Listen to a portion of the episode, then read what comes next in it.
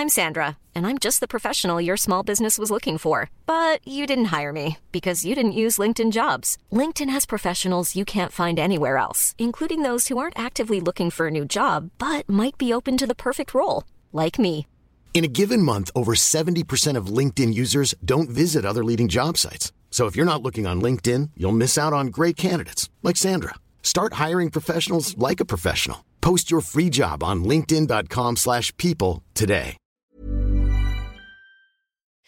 Cette semaine, j'aurais pu vous parler de ma récente passion pour les hommes à crop top, née du binge-watching de Perfect Match sur Netflix, mais je n'en ferai rien par décence pour vos oreilles, et parce que cette semaine, l'actu, c'est quand même Spielberg. Générique.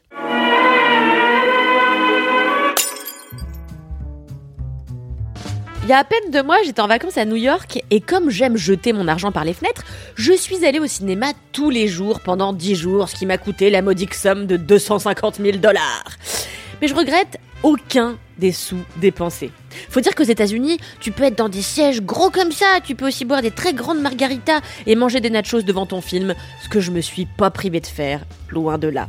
Alors du coup, j'ai vu pas mal de longs métrages que j'avais ratés à Paris et aussi j'ai pu euh, en voir d'autres qui n'étaient pas encore sortis chez nous en France, parmi lesquels The Fablemans.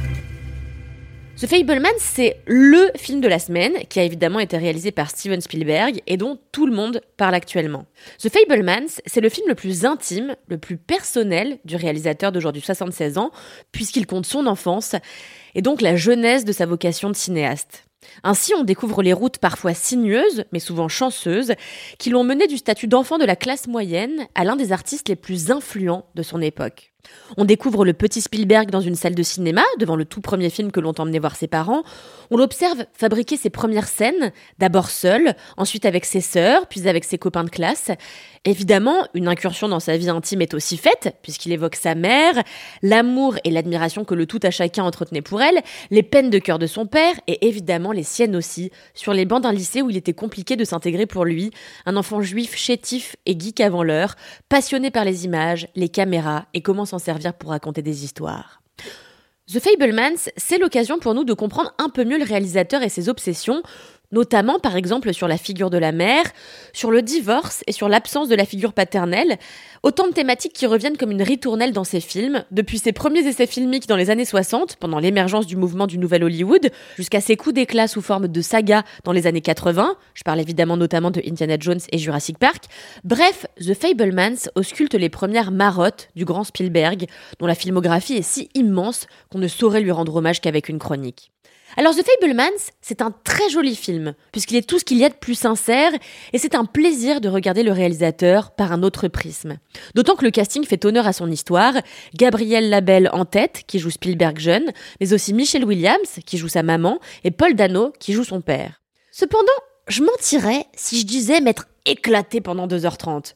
Précisément parce que 2h30 de l'histoire intime d'un gars, je trouve ça long.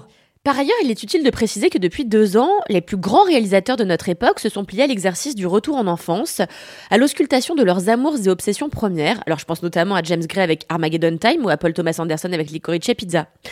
Alors j'avoue que l'exercice commence un tout petit peu à me lasser, parce que ces films sont sortis avec peu de temps d'intervalle, mais si l'on doit juger l'œuvre de manière indépendante, juste pour ce qu'elle vaut en elle-même, je dirais qu'elle satisfera les nostalgiques, les amoureux du cinéma des années 60, ainsi que tous ceux qui aiment assister à la naissance des plus grandes vocations.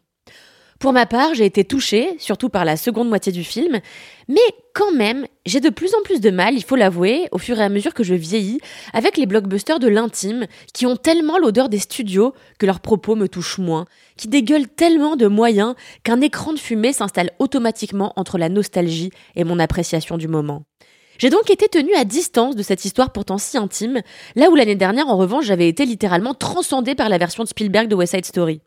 Parce que je crois que je préfère quand Spielberg nous raconte l'immensité plutôt que l'intimité. N'allez pas vous fourvoyer, j'aime les récits de l'intime, c'est même ce que je préfère, mais je les aime surtout chez des artistes plus modestes, avec des images plus brutes, moins travaillées, des lumières moins bleues, et je préfère quand Spielberg fait ce qu'il fait de mieux, émerveillé par la grandiloquence du récit, émerveillé par des histoires hors de notre portée. Qu'à cela ne tienne, allez voir The Fablemans qui mettra peut-être du baume à vos jolis petits cœurs. Et pour ma part, je m'en vais immédiatement voir le dernier épisode de The Last of Us, parce que s'il y a bien un produit culturel qui me fout les poils en ce moment, c'est celui-là.